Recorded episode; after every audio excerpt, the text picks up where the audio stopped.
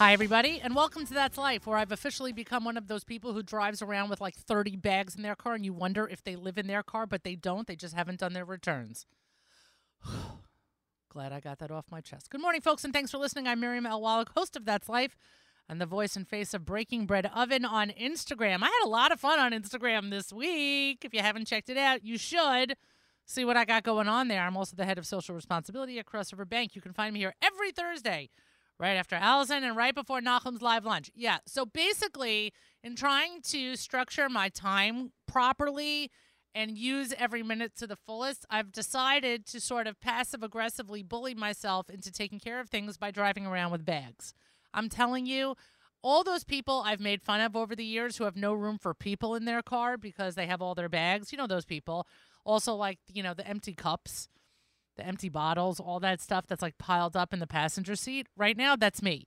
That's me. If you see me driving down the highway, you'll see that I'm not even a bit exaggerating. There are bags coming out of bags.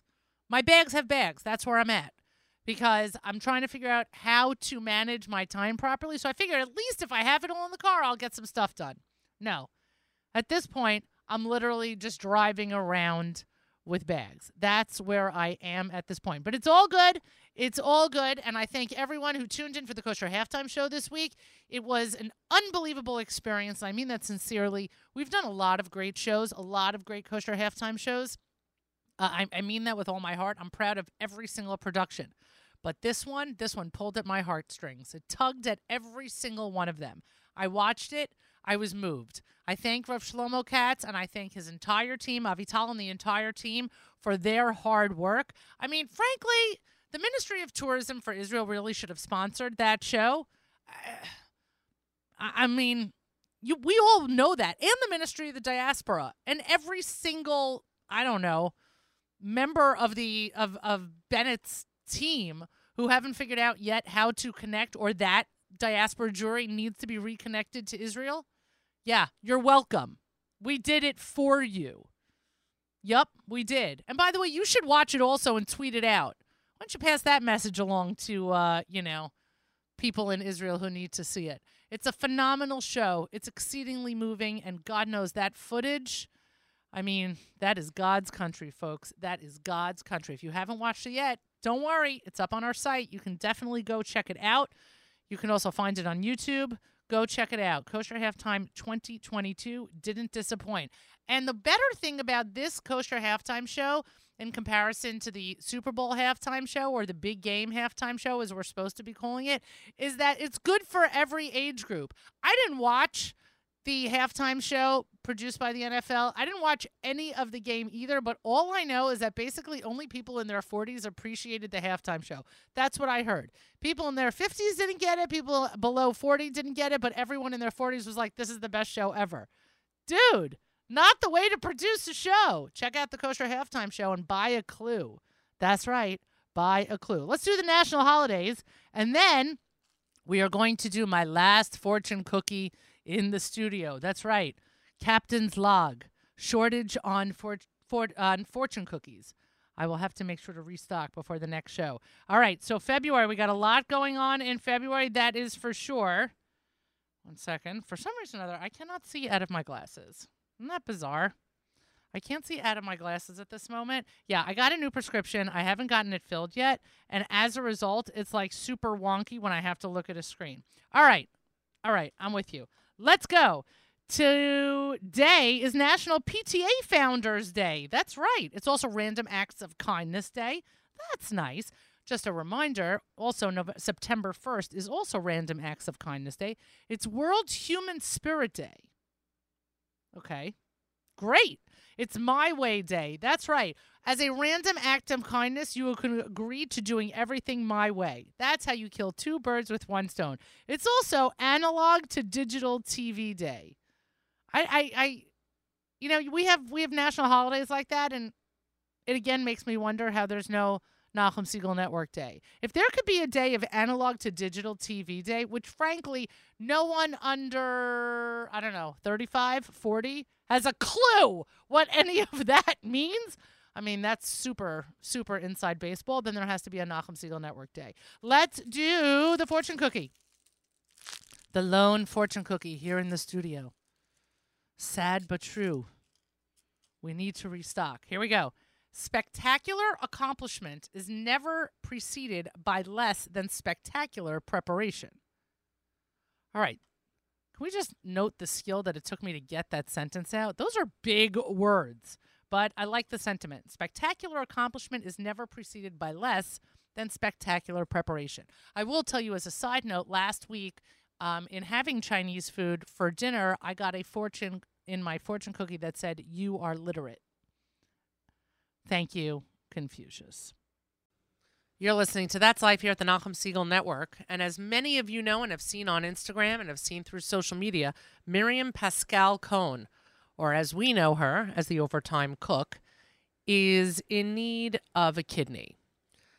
She is suffering from some kind of kidney disease and is in need of a kidney donation. And she's using her platform and her popularity with 41,000 plus followers on Instagram to not only bring attention and awareness to kidney donation and the opportunities available for potential kidney donors, but also to heighten her own plea that someone should hopefully be the right match and give her a new life. Renewal.org is where you find information about kidney donation. Renewal is a nonprofit organization dedicated to helping living kidney donors navigate all aspects of the donation process. And I am incredibly proud and excited to speak to Dr. Stuart Greenstein. He is board certified by the American Board of General Surgery and is a UNOS certified transplant surgeon who has been a dedicated senior member of the Montefiore Medical Center Kidney Transplant Program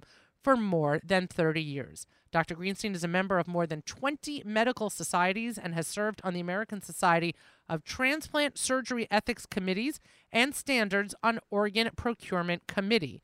Finally, he writes this, which I think is amazing, his greatest achievement in the Jewish world has been the medical doctor who was the guiding force and developer of Project Renewal, all while still doing Daf Yomi and Kol Kavod to him as he is in his third cycle of the DAF. Doc, good morning, and thank you for joining me. Good morning. Thank you for having me. It is absolutely a pleasure, and I, on behalf, and a line often heard here at the Nachum Siegel Network is when Nachum will visit an organization or an institution and thank all the people who work there for their hard work and their great work on behalf of the Jewish people. So I would begin our time right now for thanking you, or with thanking you for your hard work on behalf of all Jewish people. My pleasure. I get more nachas than you can imagine from doing it. Well, I imagine that 30 years of it, you have seen a tremendous amount of nachas then. I have. I've been to a lot of chasnas, bar mitzvahs, and britim over the years, and it's been a wonderful journey. So your first transplant was in what year? My first transplant, I did my fellowship in, my vascular fellowship in 84, 85. And during that year of fellowship, I actually scrubbed on the transplants with the vascular surgeons who were actually transplant surgeons. And then I went on to do a transplant fellowship at Downstate where I did transplants. Following that, I finally went on my own. I went to Hahnemann where I was the acting director of transplant from 86 to 88. And after that, I decided to come back home to New York. And I've been at Montefiore since 1988. And you started Renewal when? So Renewal started in 2005 approximately. It was at a dinner meeting at my patient's home in Borough Park where my patient's husband was there, Sandy Aronstein was there, Mendy Reiner was there, Rabbi Steinmetz was there, and I was there. And we spoke about how to help patients, Jewish patients specifically, who needed transplants, how could we work? And they brought up the whole idea that we should be able to use the kesher that we have in the Jewish community to find living donors. And I said, absolutely, this will work because, let's face it, we all know that Chaverim Ko Yisrael, we have that connection to each other. And with that, we started Renewal. It was a slow process. That was in 2005. The first one was December 6th. 2006. It was a young woman from Eretz Yisrael who needed a transplant. She actually had a previous transplant when she was approximately 6 years old, and that was done at Minnesota. Her uncle gave her a kidney. Then she had her second transplant in Colombia, South America, not Colombia PNS, but it was a in and out. It was a technical misadventure. And here she had recently got married, had no children. So, of course, as you can imagine, in our circles, this was not only a transplant to give somebody back their life, but also to save the marriage in many ways. Oh. It was a very ultra-Orthodox family. So on December 6, 2006, was the first renewal transplant. I had the zechus of doing it at Montefiore. And it was from a donor that I see still every once in a while at renewal events. I know he's the first donor. And she went on, the young woman went on to have, I think it's either 5 or 6 children. Wow. They live in Eretz Yisrael. And I, when I go to Eretz Yisrael, which is fairly frequently because my daughter lives there, they usually come to visit with the 5 kids. Amazing. The first child, the Bachar, they have is a boy. So that little pinky of that Bachar, I feel like I own to some degree because by being involved, you know, and then transplant. It's an interesting story from a different point of view. Her grandmother was my patient when I was a fellow at Downstate.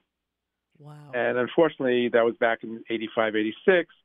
And they had given me a sitter, very, very small sitter, Ashkenazi sitter, which I used until I needed to start reading reading glasses, which I then gave to my daughter to use. But more importantly, the grandmother, she had lost her kidney. I always felt that I had an unwritten promise that I had to transplant her again. Oh. And I never did get a chance to transplant her again, but instead I transplanted her granddaughter. Wow. So for me, it was like a legacy transplant. And I didn't know this when I first met her from Eretz Yisrael. And for me, it was a very, very special transplant.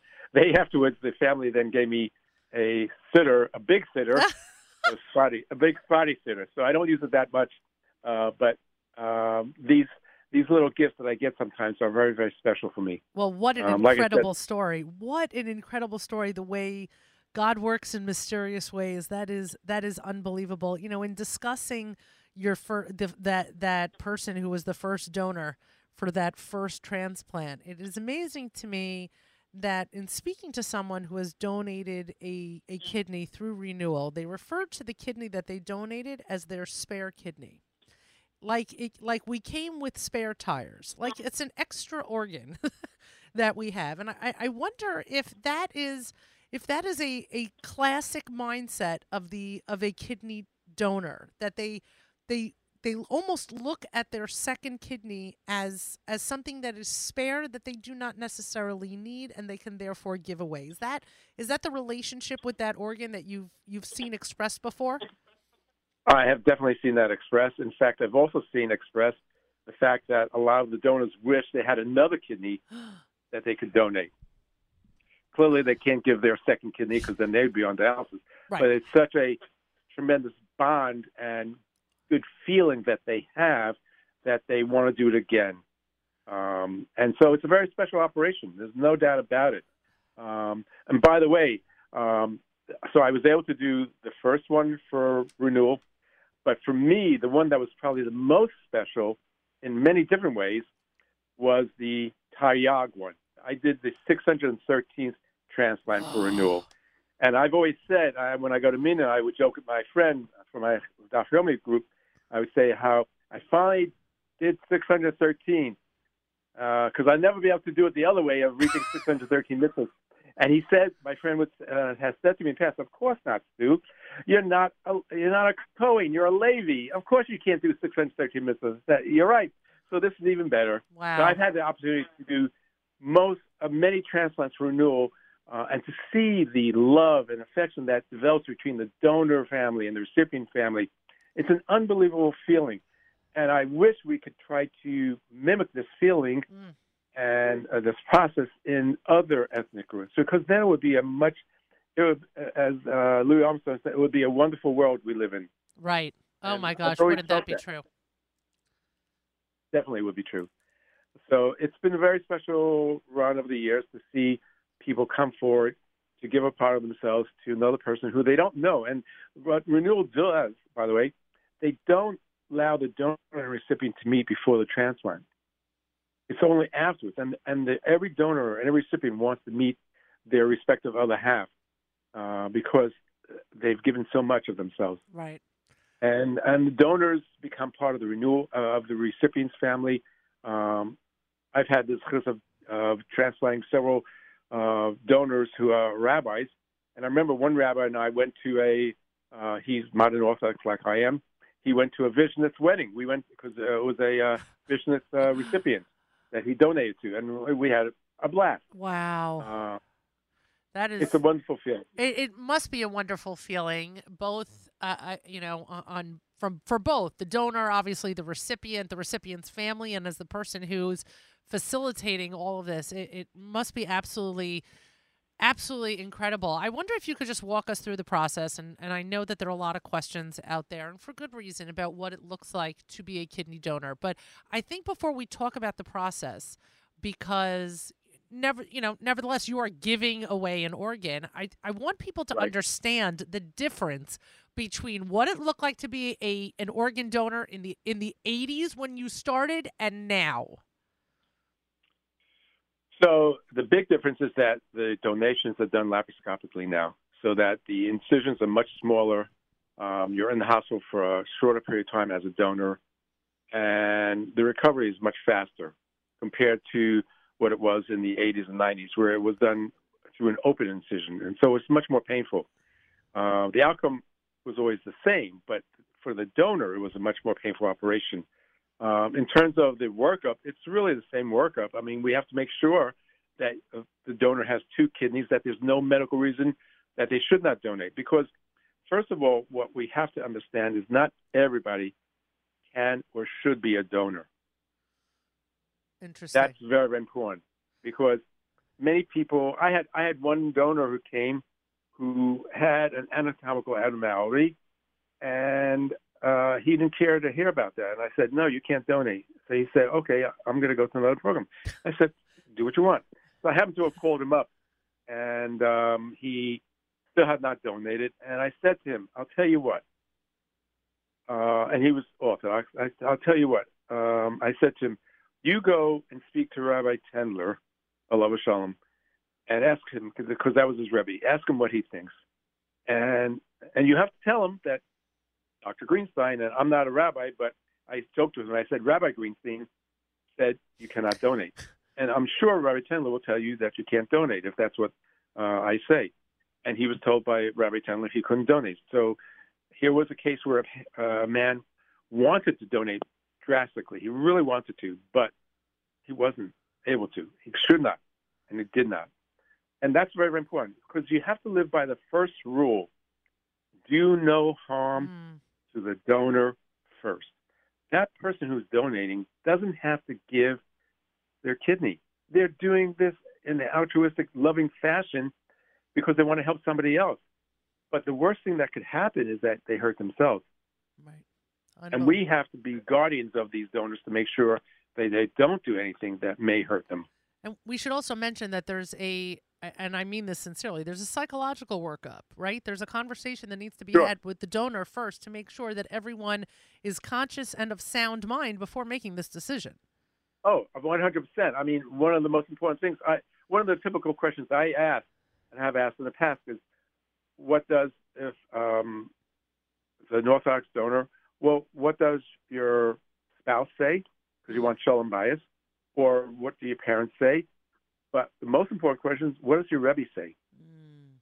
Because they can have a lot of people throwing their 2 cents in and upsetting the apple cart. So you have to know the donor. And I, being Orthodox myself, I know who I'm dealing with. I know the people. Right. And so I know, first of all, how to talk to them and know where the head is at. But you're right. So every donor nowadays is assigned what's called a donor advocate. So that donor advocate is for them, to advocate for them, to make sure that they're doing this for the right reason and that there's no reason why they shouldn't do it. Wow. Renewal.org is where you can find information. Renewal.org is where you can find information, both on Miriam Pascal's case in particular, or if you are looking to become a donor, if you want to be considered for a donor, if you just want to start the process and ask some questions, you can go to Renewal.org and have your questions answered. And Doc, I know this is not on everyone's mind, but I'm sure that we have plenty of listeners who are wondering about this, and I have a feeling you could speak about this in the couple of minutes that we have left. This Renewal.org is supported by and endorsed by great number of rabbinic authorities. So I just want you to walk us through that for a second. In terms of they have gotten the approval of Rabbi Kamenetsky, Feivel Cohen, you name the big Rav. And they anyway have a Rav who is an advisor for them when there's any kind of question that may go on. So they have gone the gambit of getting as many rabbis as they can to approve. And what you have to understand, there is a very, very small minority, if any, of rabbis who do not approve of live donation. Years ago, they would have said, maybe yes, maybe no. Nowadays, because it's such a safe operation, I don't know of any rabbi out there who would say no to any member who would come to ask the question, should I or should I not donate? There is a fascinating story, by the way, along this line about rabbis donating, and I should bring this to your attention. There's a rabbi, he's a friend of mine, who was a rabbi down south, and one Shabbos, it was Shabbos Truma, I believe, he was speaking about donations, and he was speaking about organ donations. And he realized afterwards, wait, I'm talking to the chevra, the community here, about donating an organ. Well, I should put my mouth, money where my mouth is. I should also think about it. So he figured, I'll go through the testing, but it won't happen. He went through the testing, and he was compatible to a recipient. Then he said, okay, I'm going to go speak to my wife. She's going to tell me not to do it. He spoke to his wife. His wife said, no, definitely, you should do this. He then went to his kids, and his kids, he thought also they were going to say the same thing. And they initially said, no, you shouldn't. But then they asked the Rav, modern Orthodox rabbi, tell us about the recipient. And he said that the recipient is a single mom, and she has two children. His kids came back and said, Abba, you should donate. Uh-huh. Why? Because at least then those children will have their mommy to go on. We have you, we have mommy. God forbid something happens to you, we'll still have mommy. Ugh. But those kids need to have their mommy also. Wow. So he went and donated.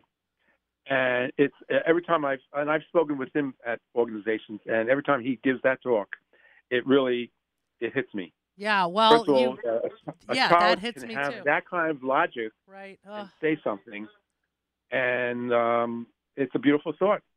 Out of the mouths of babes, right? Out of the mouths of babes. Unbelievable. Unbelievable. Really Doc, I have to thank you for your time. I know it's precious.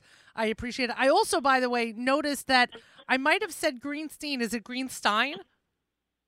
I go by either, as everybody always asks me, because this way I'm never called late for dinner. There we go. Okay, well, Dr. Stuart Greenstein or Dr. Stuart Greenstein, I truly appreciate your time and certainly your commitment to Project Renewal and to the Jewish community. Continued Hatzlacha to you. If any of your listeners have questions, if they want to contact me, clearly go ahead and give them my info to contact. I'm more than happy to help. Any way I can help make somebody better, I'm all there. Oh, Doc, wow, what a powerful, powerful message. Continued Hatzlacha to you, sir.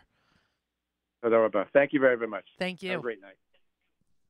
You've been listening to That's Life here at the Nachum Segal Network. And again, any questions that you have about kidney donation, please check out renewal.org. You can also follow them on Twitter @renewalnews. And, of course, you can check out all of Miriam's information @OvertimeCook.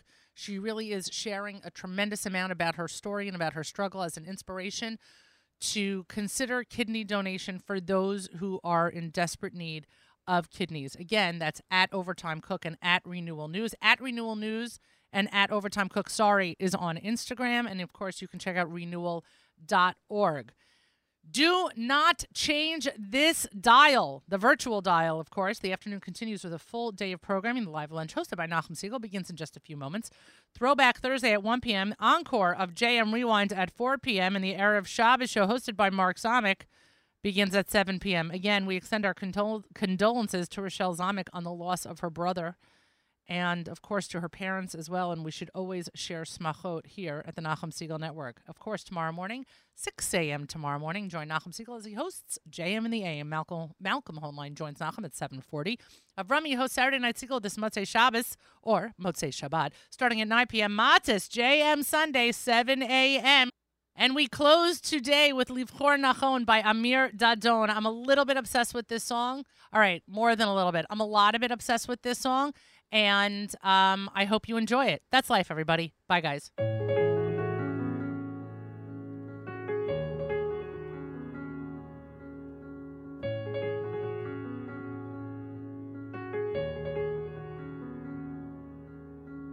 בסוף הכל מתנקז אליי, עניין של זוויות. אני לא מבין רמזים אולי, צבעים ואותיות. מבט חטוף אל עצמי ודי, רק לא להסתכל. מה שבפנים כבר בפנים מדי, קוראים לזה הרגל. מתי אלמד לבחור נכון, להאמין, לראות שטוב, בלי להביט שוב. לאחור, לבחור נכון.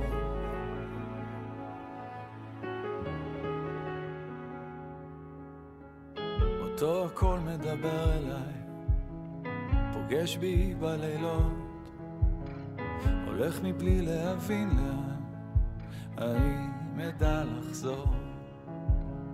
מבט חטוף מסביב ודי, יותר כבר לא אפור.